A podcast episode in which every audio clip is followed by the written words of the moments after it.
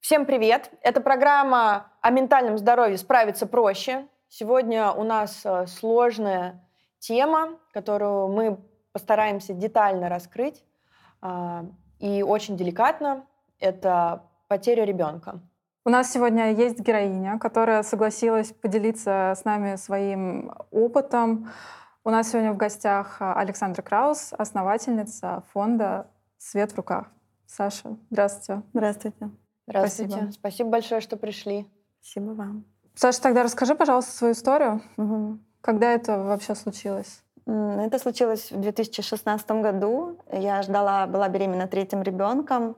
А, всего у меня четверо детей. На сегодняшний день я так себя идентифицирую, но э, так получилось, что мой третий ребенок погиб в родах в своевременных на сороковой неделе беременности. Сороковая неделя это какие, какие месяцы? Это, ну, это как раз девятый месяц после 36 недель дети угу. рождаются, до 42 считается, что вот это нормальные, естественные, своевременные роды. И с малышом у меня было все хорошо, все обследования, скрининги, беременность проходила идеально. Угу. Он пошел в роды живым, а родился мертвым. Задохнулся в процессе рождения. Угу.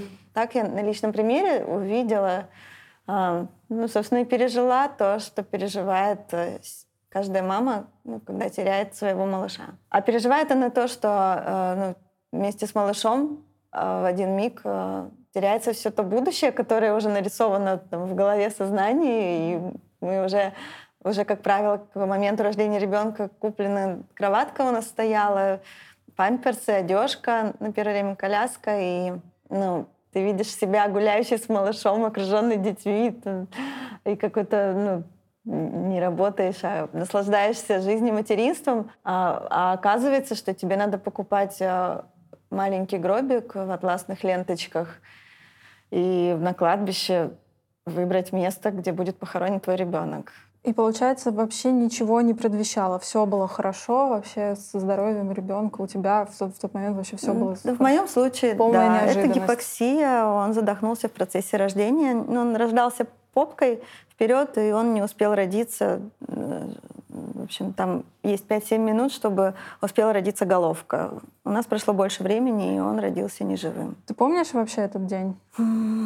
Я помню, как все начиналось, начиная с того, как начались сами, сами роды, и э, все сразу пошло не так. Ну, как-то я не придала значения, я оптимист, я вообще не, ну, не знала, что такое вообще может быть. У меня предыдущие дети все родились идеальные, идеальные беременности, а, вот, и здоровые дети, и здоровая я. И к этой ситуации вообще не была готова.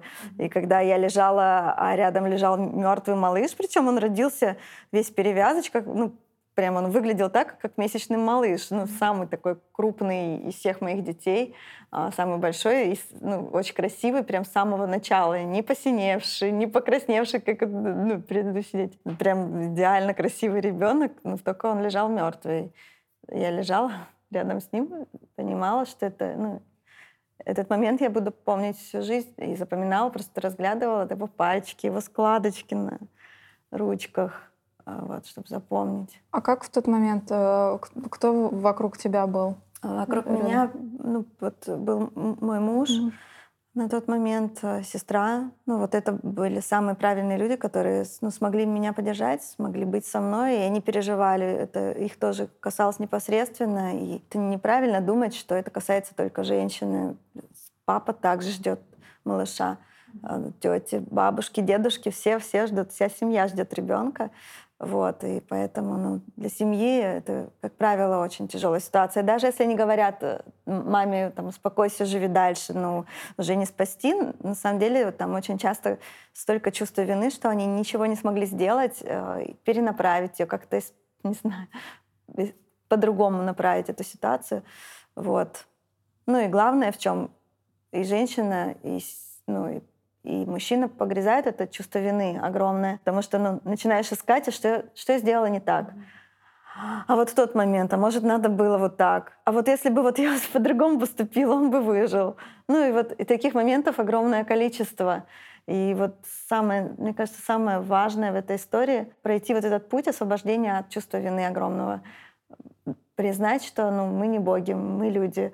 И мы действительно хотим дать лучший старт своим детям. Это наше естественное желание. И мы делаем все, что можем, вот, но не все нам подвластно. А как ты проживала э, потерю? Вот э, как, как ты восстанавливалась? Что ты делала? Я ну, мне кажется, что мне повезло в, этом смысле, что ну, у меня было правильное окружение. Я сама на тот момент э, уже была психолог начинающий.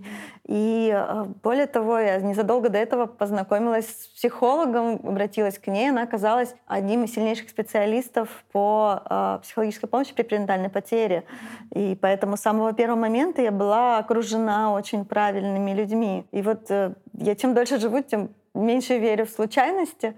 И, ну, возможно, это и была... Ну, вот то, что, то, во что я превратила свою историю после, выглядит ну и то, как я себя чувствую счастливо сейчас, ну, показывает для меня, что ну, это какая-то это миссия моя, это моя э, это ну, что-то, что ну, было необходимо создать, провести для людей. И я это сделала. И в итоге, через три месяца после того, как я потеряла сына, э, я э, для себя поняла, что я хочу создать что-то, что будет людям помогать с этой историей справляться. Я тогда ничего не знала про благотворительность, ну, кроме того, что видела по телевизору там фонд Вера, отправьте да. смс угу. на помощь. Да, угу. вот это. Ну, мне каз...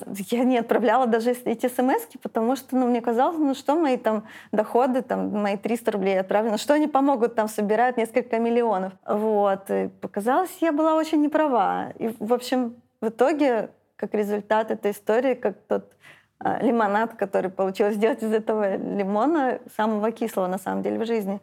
А, это благотворительный фонд «Свет в руках», который помогает людям в ситуации потери беременности, младенца а, и на пути к новому материнству и родительству. А тебе помогла именно терапия, да? Вот ты работала с психологом, а как долго ты с ним работала? Нет, мне помогла не только терапия, мне помогло мое желание жить. Ну, то есть там, ну, конкретно в моей истории, первые трое суток я просто не спала, я не могла заснуть. И мне казалось, ну, это был, в общем, я не могла заснуть. А потом, когда я научилась спать, я просыпалась, и первая мысль, что это был сон. Ну, это не может быть так. И ты открываешь глаза вдохновленный, что это сон, а потом ты заново погружаешься в то, что это вообще ни разу и не сон. Вот. И, ну, у меня, благо, у меня старшие дети на тот момент, 8 и 13 лет, и, ну, и это, конечно, меня мотивировало каждый день вставать с кровати, отскребать себя, надо себя накормить, напоить чаем, потому что сил нет ни на, ни на что. Горе вообще, оно занимает и забирает очень много ресурса. Это важно понимать. Делать что-либо при таком горе почти невозможно. Поэтому там, ругать себя за то, что ты недостаточно эффективна там, или не, не можешь вообще не работать, не быть полезной обществу, семье, там, заботиться о детях, не надо, потому что горе должно быть отгоревано, и оно забирает огромное количество внутреннего ресурса. Вот ты говоришь, что ты не могла в это поверить, что хотелось, э, чтобы это было сном понятно это а, очень. Как я себя помогала? Э, как, ты, как ты приняла, что это правда произошло? А, ну, как бы факты. Ты через неделю едешь, забираешь э, в гробике своего ребенка, видишь его, везешь на кладбище, там его закапывают. Ну, как бы факты. Ну, э, но это удивительно, что когда через неделю мы его забирали, я первый, ну, везли в своей машине, а я первый раз прям реально улыбалась и смеялась. Вот эта неделя с момента его рождения до момента, когда мы его забрали, она была очень тяжелая, потому что, ну, все тело настроено на материнство. Мои руки хотят держать ребенка. Из груди течет молоко. Я с молокоотсосами там, закрывала свою лактацию и с таблетками. Вот. И, а ребенка нету. И непонимание, где он, то есть сознание ну, не успело да. так быстро вообще простроить хоть что-то. Да, и, и вообще, и вот было ощущение такое абсолютно просто, ты просто вот вообще попал в другую вселенную, такое ощущение. И когда мы его, мы его забрали и везли на кладбище, это было счастливо, что вот он со мной, я, по крайней мере, понимаю, что происходит сейчас. А, ну, вот, ну вот, да, его нету, но, но все-таки вот он есть, он теперь под моим контролем, ну, как мой ребенок, я как мама. В этом смысле вот с этого момента как-то начался период ну, адаптации, что ли, к, к, к реальности. Угу. А как ты себе помогала? А, очень по-разному. Я использовала все. То есть я понимала, что не надо себя вытаскивать. Я видела, что вытаскивать себя очень не хочется. Хочется первое вообще желание, хочется уйти туда за ним. А, это не должно быть так по своей природе. Дети не должны уходить раньше родителей. Вот. И я понимала, что надо что-то делать, и я обращалась ко всем, к нумерологам, психологам, цигун, э, ретриты, йога, ну вот все, что можно. Весь мой мир, вот эта ситуация, она перевернула с ног на голову головы на ноги, в общем. Это очень сильно меня поменяло, потому что то, что было для меня ценным, оно потеряло свою ценность. И мне стало неинтересно ну, просто там, работать ради того, чтобы зарабатывать деньги ну, вообще неинтересно. Ради того, чтобы улучшить там жилищные условия, блин, так проводить свою жизнь. А, я поняла, что ну, вот, вот эта жизнь, она может в любой момент закончиться. Mm-hmm. И откладывать на нас потом ее проживание, что когда вот однажды мы станем богатыми, или когда однажды у нас будет дом, мы наконец-то заживем, это так, ну, ну, как минимум глупо так проводить свою жизнь, потому что жизнь это вот сейчас, и уже через, там, через минуту она может оборваться. Ну, единственное, что ценно, это вот, ну, чувствовать ее, это любить. Mm-hmm. А, и вот на тот момент моя трансформация произошла в том, что, ну вот, я не знаю, как это получилось. Может, потому что ну, у мамы есть потребность отдавать свою любовь куда-то, вот, а отдавать ее, ну, этого малыша нету. И вот э, в итоге, в итоге я поняла, что ну, мне пом- помогает, когда я помогаю другому. Mm-hmm. И я увидела, как много женщин плачут по своим детям много-много лет на форумах мам. И вот так возникла идея и желание создать, э, ну, я думала, интернет-портал создам, где приглашу психологов, э, разработать материалы, и те женщины, которые захотят выбираться, они, по крайней мере, получат ну, какой-то инструмент. Вот. Э, и, и постепенно уже в апреле следующего года, через неделю после рождения Егора, был зарегистрирован а, фонд «Свет в руках». А назван он так, потому что вот этот, я вам рассказала про эффект пустые руки, когда mm-hmm. руки физически хотят держать, а, а ребенка нет. Пустые руки, пустота. И вот фонд работает для того, чтобы на месте этой пустоты образовался свет. Mm-hmm. Свет, э, ну, как, как ну, он не только как метафора, это реально та любовь, которая внутри мамы к своему ребенку не реализована, и когда горе в нее переплавляется, но еще этим хочется делиться. И это реально удовольствие, которое, мне кажется, многие люди недооценивают. Ну, нас же в культуре принято там себе, себе, себе. Нам кажется, что нам будет счастливо, когда мы там, ну, там купим Порш, не знаю, ну, что-то такое, съездим на Мальдивы. А недооцененная часть, где мы, помогая другому, реально получаем удовольствие. Это для себя. Mm-hmm. Вот. И помогаем именно в ситуации, когда за этой помощью обращаются. Э, ну, потому что это всегда про рост, про эволюцию, про развитие. И ты понимаешь, что в этот момент ну, мир стал еще ну, чуточку счастливее, чуточку наполнен любовью больше. Слушай, а когда ты это все проживала, было что-то, чего тебе, может быть, не хватало, информации, поддержки от кого-то? Как я могла знать, что мне чего-то не хватает, если я в этой ситуации никогда не была? Ну, не очень понимаю вопрос. Кажется, нет. Ну, я имею в виду, что, э, что тебя сподвигло вот именно создать фонд? Э, ты увидела, что не хватает, э, дефицит какой-то информации есть вообще? Я, увид... я увидела, что ну, я это просто была моя потребность. Я через это себя восстанавливала. Это моя потребность, ну это как бы моя мотивация. Я очень отдающая по своей природе. И, видимо, за это я зацепилась для того, чтобы вообще находить мотивацию каждое утро вставать и что-то делать. И это удивительно, когда я начала работать над созданием фонда, какие-то дни, ну это же такая, это вообще хобби. Я вообще не знала, что ну, в фондах люди зарплату получают, mm-hmm. что там обычная работа, обычная организация. Я ничего не знала. Я просто хотела сделать что-то такое. И каждое утро, когда я этим не, не занималась, не, на всех уровнях становилось хуже. Ну, прям реально, у меня портилось настроение, мне не, было бессилие. Ну, вот поэтому, ну, я не скрываю того, что я это делала, ну, потому что это мне позволяло себя восстанавливать и каждый день мотивировало жить. А через какое время ты поняла, что ты прожила э, потерю? Ну вот что ты стала чувствовать себя хорошо? Можно ли вообще чувствовать себя хорошо после такого? Ну, посмотрите на меня, я выгляжу несчастным человеком. Нет. Нет. Вот это можно. И сколько времени тебе понадобилось? А, ну, скажем, такая я улыбчивая где-то год. Ну, может, чуть меньше. Ну, примерно. Mm-hmm. Вот. А так я вообще вот... Э, семья, которая теряет ребенка, очень мечтает родить ребенка живого, здорового, чтобы все было хорошо. Вот. Но очень страшно, что история потери повторится. Ага. Вот. Я не исключение. Я тоже очень хотела родить ребенка после того потерянного. Вот. И спустя шесть месяцев э, там, с психологами пообщавшись, я поняла, что, в общем-то, да, я восстановилась на физическом, на всех уровнях. Я готова стать мамой, я хочу. И через два цикла уже я забеременела. Вот у меня дочка Николь, ей сейчас пять с половиной лет. Но когда на втором скрининге я узнала, что у меня не мальчик, а девочка, а погиб мальчик. Меня чуть не порвало. Я одновременно и счастье, и такое горе испытывала. Это как вообще? Почему девочка? В общем, оказалось, я просто хотела Егора родить заново. Поэтому, ну, точно, ну, мы сами себя можем обмануть. Точного ответа никогда нет, но в процессе мы узнаем, открываем, ну и меняем. Ну, пошла я к психологу опять, ну и с этим работала, и счастлива я. И, и знаешь, наличие Николь, она настолько она просто, не знаю, подарок э, вот, ну, всей нашей семье. Она просто ходячая любовь. И в нее все влюбляются. И, и сейчас я вот, благодаря и в том числе ее существованию понимаю, что ну, не хотела бы ничего исправить. Ну, вот настолько мне счастлива в моменте сегодня, что я благодарна каждой, ну, каждой, каждой ситуации, которая привела меня вот в этот момент, период жизни, вот мое сегодня. Вот. Слушай, а что вот ты через, может быть, фонд, через свою деятельность, вообще через как-то через свою жизнь, что бы ты хотела, может быть, транслировать женщинам, которые попали вот в похожую ситуацию, в такую же ситуацию, как и ты? Фонда, чтобы отправить смс пожертвование, такое слово там вводишь. Ну вот, и у нас слово не одна. Не одна, ну дальше подчеркивание сумму пожертвований.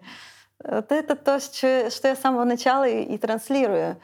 Что, пожалуйста, ну, ты не одна. В каждой ситуации есть люди, которые, в какую бы ты ни попала, есть люди, которые в ней уже оказывались за эти миллионы миллионов лет. Пожалуйста, ищи помощь. Есть специалисты, которые могут помочь. Если не помог этот, ищи другого. Если не помогла эта концепция, ищи другую. Но, пожалуйста, не замыкайся на себе в своем горе. Ищи людей, которые через это проходили и прошли.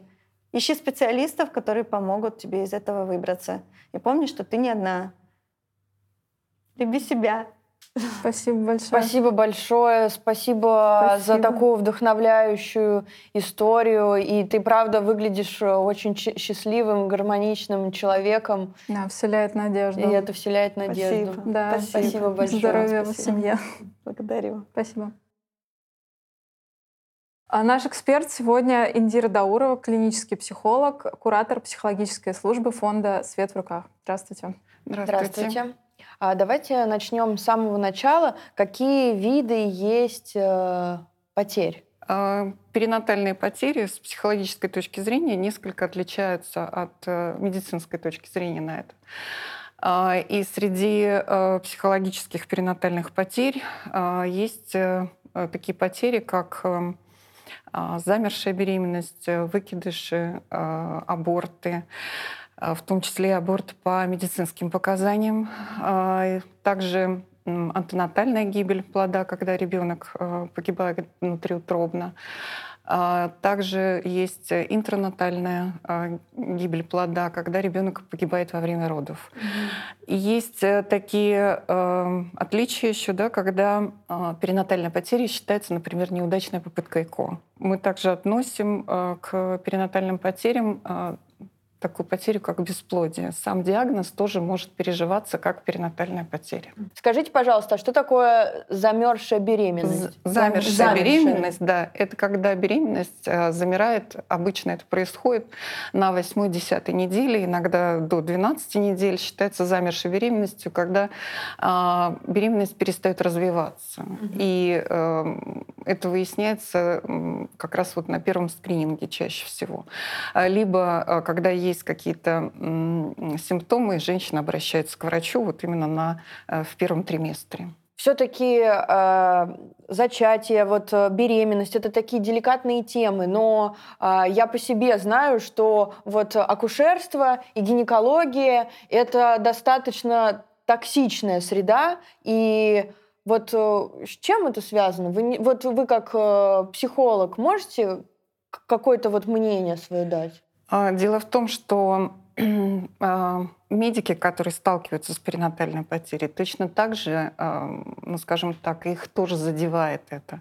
И они тоже могут это переживать. А поскольку в медицинской практике, скажем так, это довольно часто, то есть каждый медик из этой сферы, из перинатальной, да, может в среднем около 15 раз за год сталкиваться с перинатальной потерей.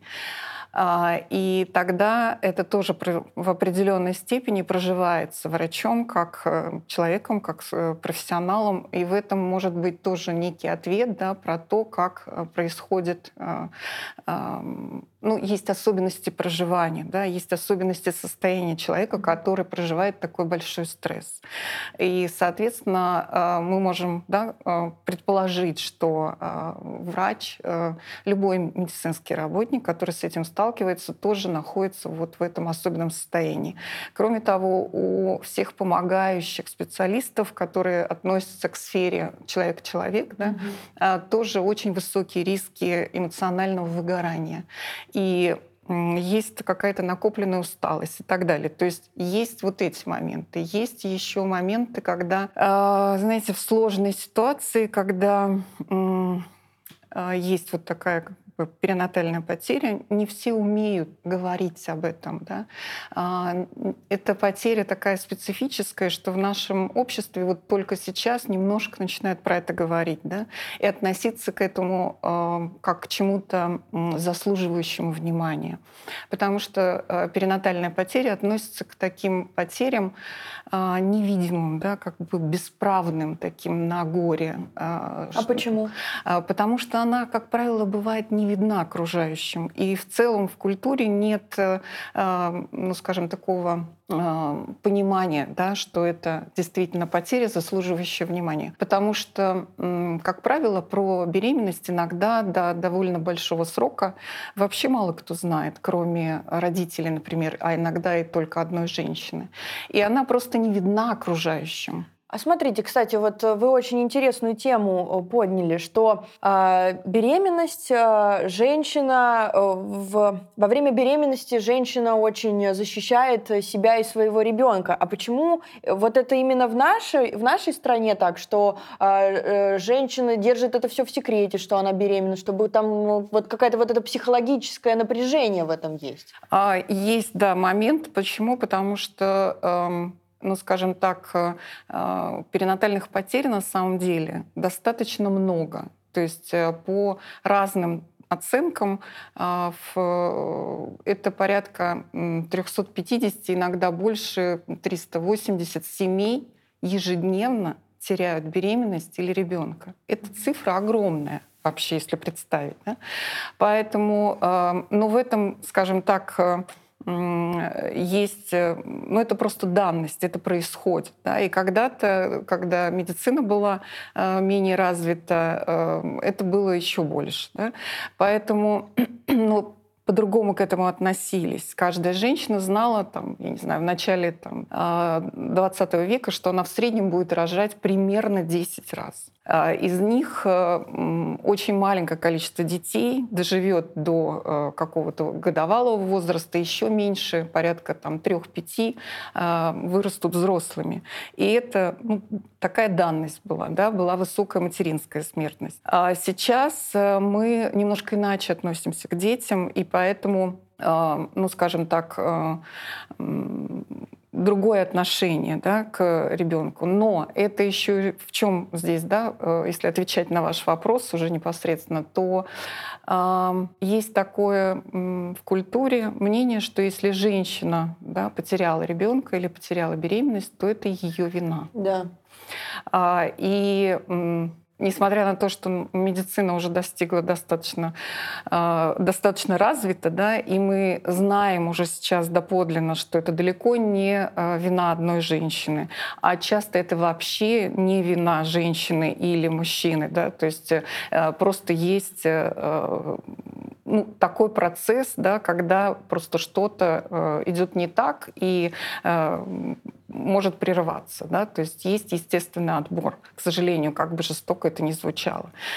А, и поэтому здесь нет вины, но в культуре это присутствует. И довольно часто женщины боятся этого осуждения. Они, э, ну, скажем так, страдают от этого, что именно им приписывают э, всю ответственность за то, что эта беременность прервалась. Смотрите, вы в самом начале сказали, что есть, может быть, очень много видов э, перинатальных потерь, и причины могут быть разные.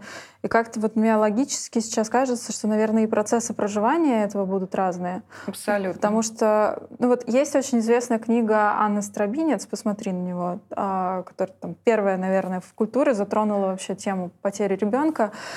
И там была ситуация, что у нее ребенок, э, ей сказали на какой-то 20 по-моему, неделе, что, скорее всего, он не выживет, что у него там диагноз, патология почек, он не выживет.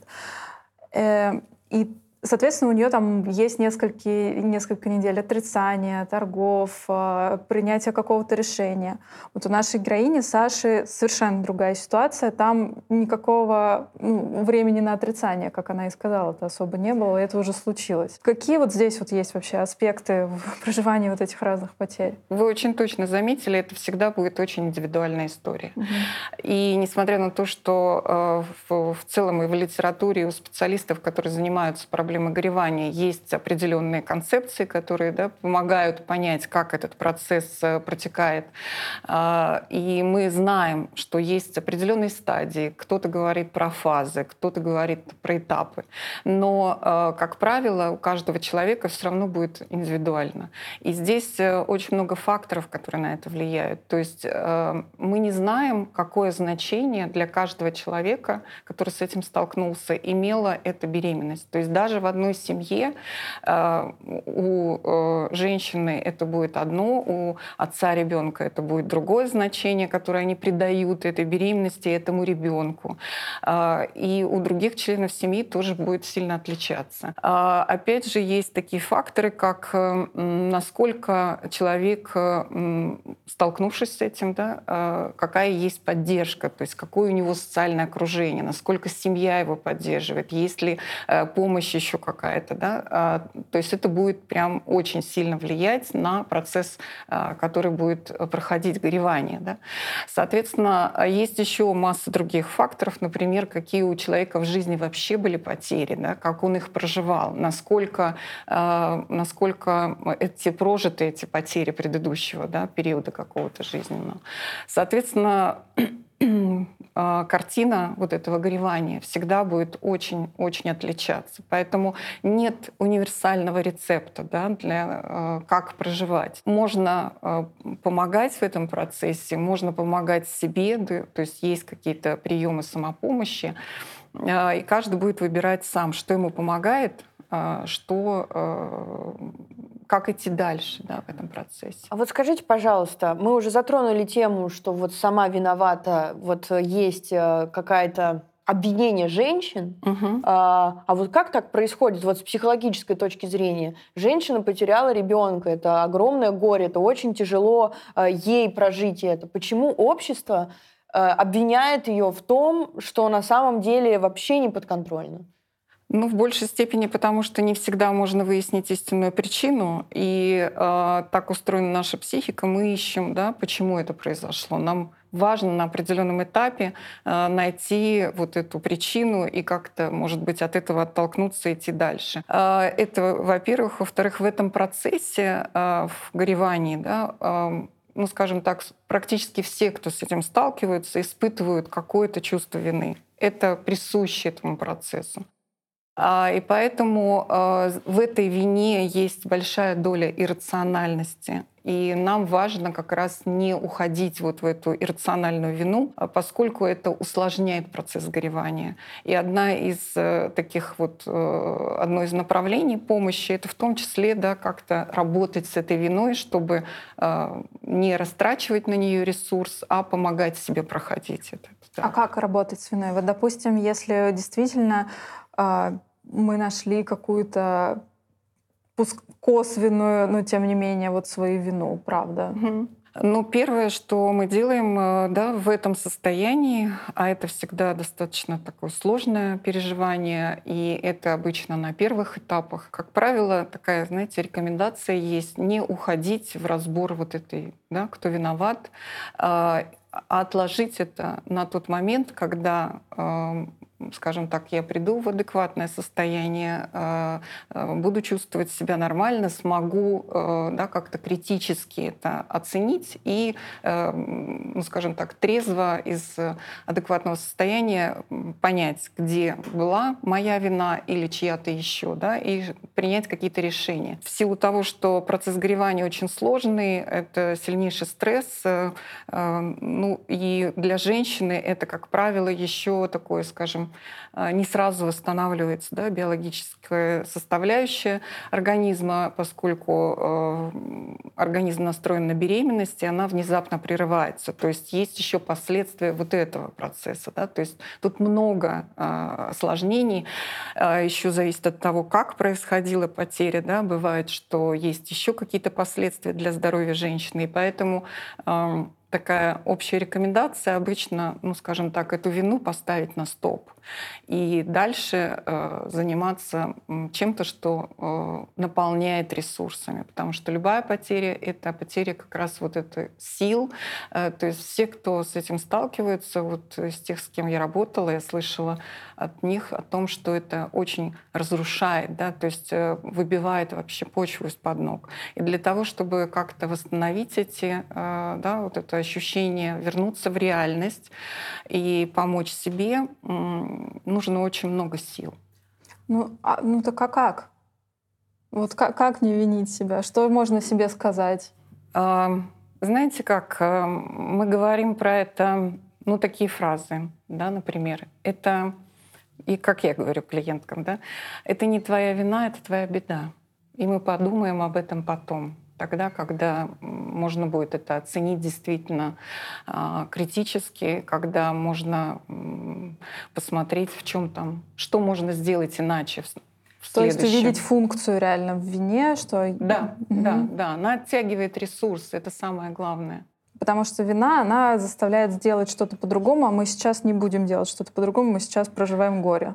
Да, сейчас главная задача да, пройти определенные этапы. Да, то есть э, э в, в этом процессе э, необходимо скажем так, решать задачи каждого этапа для того, чтобы двигаться. Да? Нам важно, чтобы была динамика в этом процессе.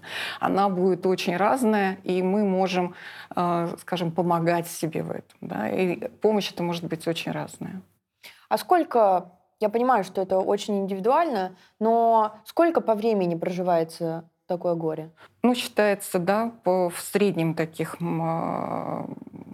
Мнение специалистов среднее — это примерно календарный год. Но э, всегда очень по-разному. То есть здесь э, надо рассматривать, наверное, скажем так, физическое восстановление. И здесь врачи обычно ну, дают месяца три, от трех до полугода, в зависимости от того, какая была потеря. Это чисто так, да, по физическому состоянию, по здоровью. А, для психологического восстановления год, да, но бывает очень-очень по-разному. Вот Саша, наша героиня, сказала, что она очень хотела потом ребенка, и что это вообще очень такая типичная история, да. что после потери очень хочется забеременеть. А как вот с психологической точки зрения, понимаю, что физическая это совсем другая история, там восстановление и так далее. Вот э, как э, забеременеть, потом, во-первых, как не бояться потом забеременеть, а, и вообще осмелиться на этот шаг, и как э, сделать это не в замещении своего, своего горя. Не, не родить заново да. А, да, в психологии есть такое понятие, как замещающий ребенок. А, и может стать не только тот, которого могут родить после потери, и может стать кто-то уже из старших детей, например. А, такой э, феномен есть, но с этим можно работать, да, и как раз работа с психологом помогает понять, что, например, а, а, тот ребенок, который потерян, как будто бы его образ перенесен на следующего или на того, кто старше уже, э, как бы э, рожден раньше и живой, да. А в этом есть такая ловушка нашего сознания, это как это свойственно определенным стадиям проживания, да, когда таким образом наша психика пытается справиться с этим.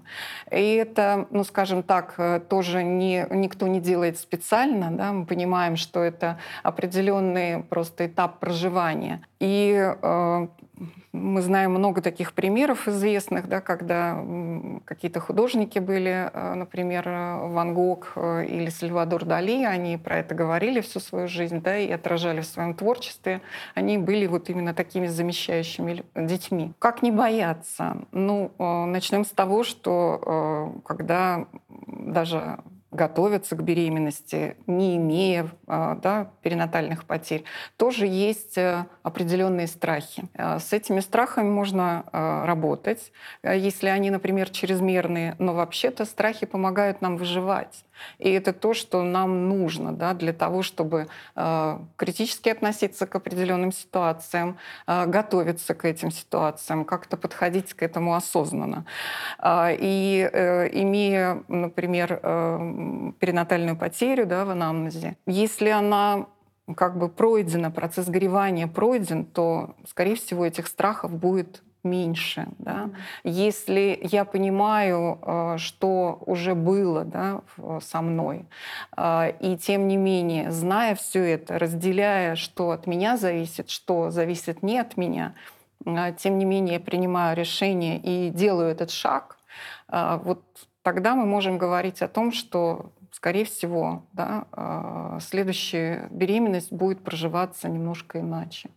Есть шанс да, уменьшаются риски. А как вообще проживать потерю? Хороший вопрос. А, это тоже будет для каждого совершенно своя история. И кто-то ее проживает э, там, воспользовавшись помощью, да, как, например, в наш фонд обращаются. Есть разные способы. Кто-то работает индивидуально с психологом. А, очень много сейчас приходит к нам на группу поддержки. И это а, отличная помощь понять, что я не одна, что есть люди, которые также проживают да, что-то очень похожее, испытывают похожие эмоции, могут сказать друг другу э, те самые нужные слова поддержки. А, есть кто-то, кто может может читать, например, какие-то книги. А, есть пособия сейчас уже, которые помогают, да, рассказывают, что происходит, а, как себе помогать и так далее. И это тоже э, нормально. Да? То есть э, здесь каждый выбирает сам. А, проживать э, мы не можем подтолкнуть этот процесс, его как-то ускорить, но мы точно можем помочь себе не застрять на какой-то из этих стадий. Да? То есть настолько, насколько позволяют силы, возможности, да, мы можем брать разную помощь. В том числе и самопомощь в этом тоже вполне э, уместно. Да. Самопомощь это что значит? Самопомощь это когда, например, человек э, имеет какой-то опыт потерь, да, и знает, что ему помогает. Или, столкнувшись с этим, э, обращается, я не знаю, что-то читает, э, что-то э, осознает сам по себе, дает себе возможность проживать эти эмоции. Не знаю, может быть, обращается к близким за словами поддержки или что-то еще делает для себя. Кому-то помогают практики разные, кому-то какие-то поездки, может быть. То есть рецепт всегда уникальный. Так же, как каждый человек уникален, так и в этой ситуации будет. В книге «Устробинец» есть э, вот эта идея о том, что женщины для поддержки идут на форумы и что-то читают, но при этом а, у нас форумы русскоязычные, они могут быть достаточно жестокими, очень обвиняющими, но женщины все равно продолжают там сидеть в качестве какой-то некой формы самоистязания. Зачем они это делают? А, я думаю, что это просто попытка себе как-то помочь и э, как раз вот это вот поиск э, такой поддерживающей группы. К сожалению, не всегда это э, так, да, и здесь, ну что можно сказать, что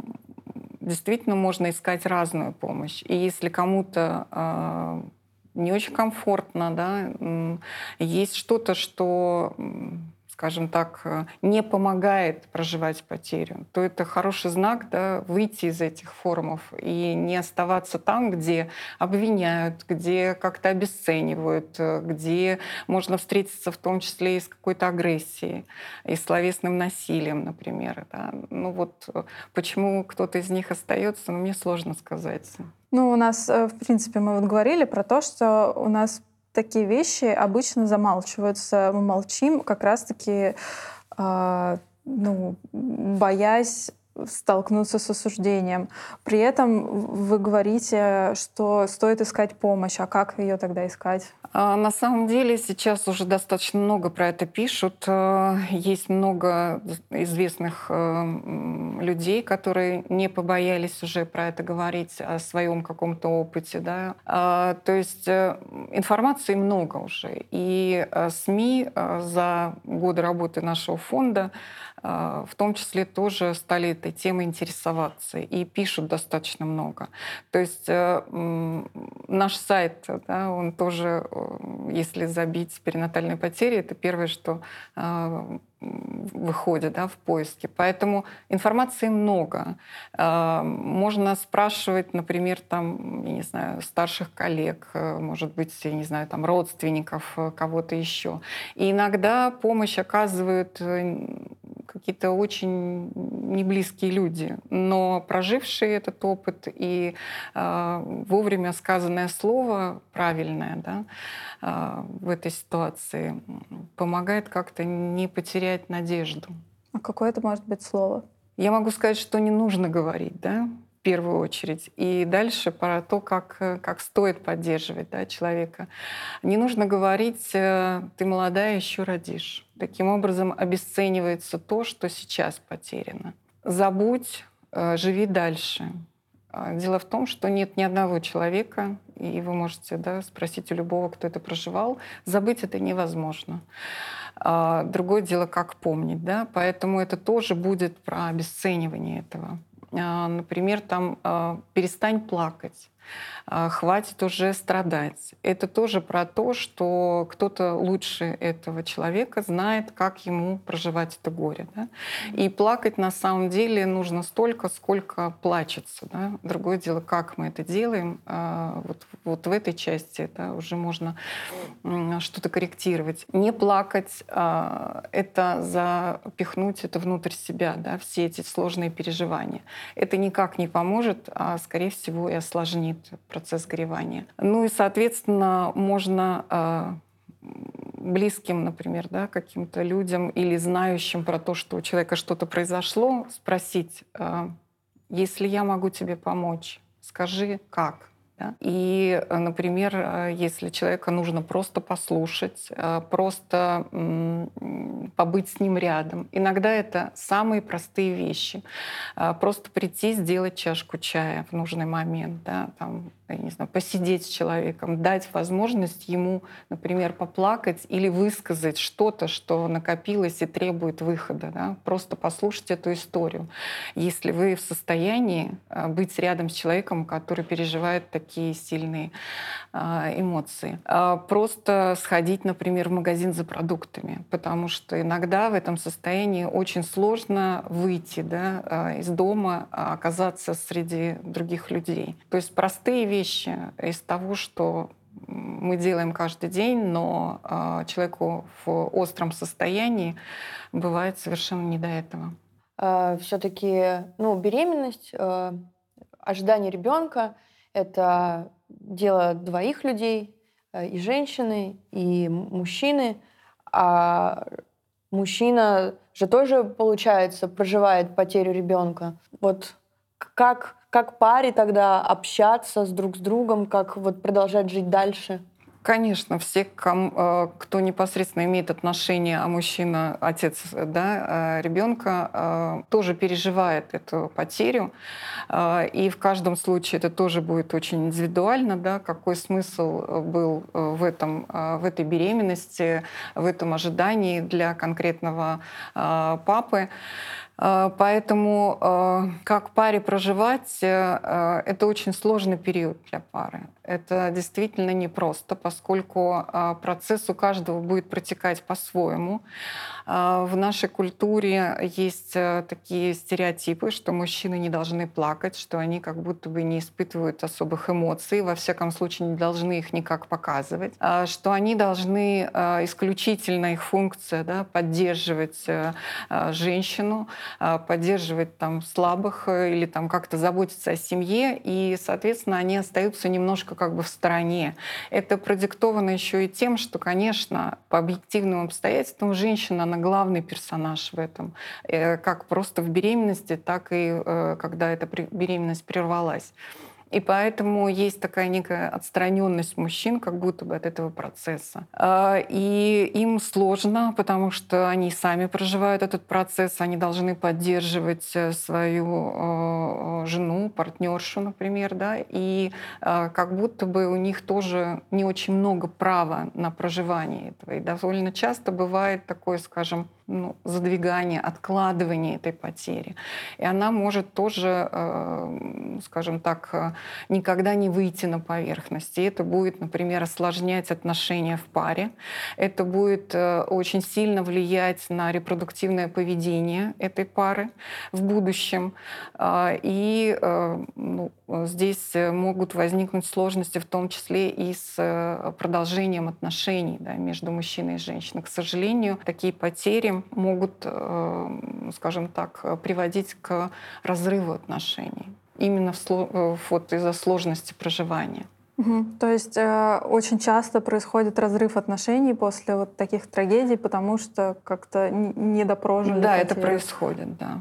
Ага потому что э, вот такая э, сложная ситуация обостряет, если были, например, какие-то э, сложности в отношениях до этого. Да? Э, даже если было не очень, скажем так, э, конфликтно, и, в общем, не было проблем серьезных у пары, но такое э, проживание разных этапов, а они точно будут протекать у каждого человека по-своему, может создавать дополнительное напряжение э, в отношениях. А как поговорить с детьми, если это не первый ребенок, а есть уже взрослые, например, даже взрослые уже дети, там подростки, которые уже все понимают, или дети там, там 6-7 лет?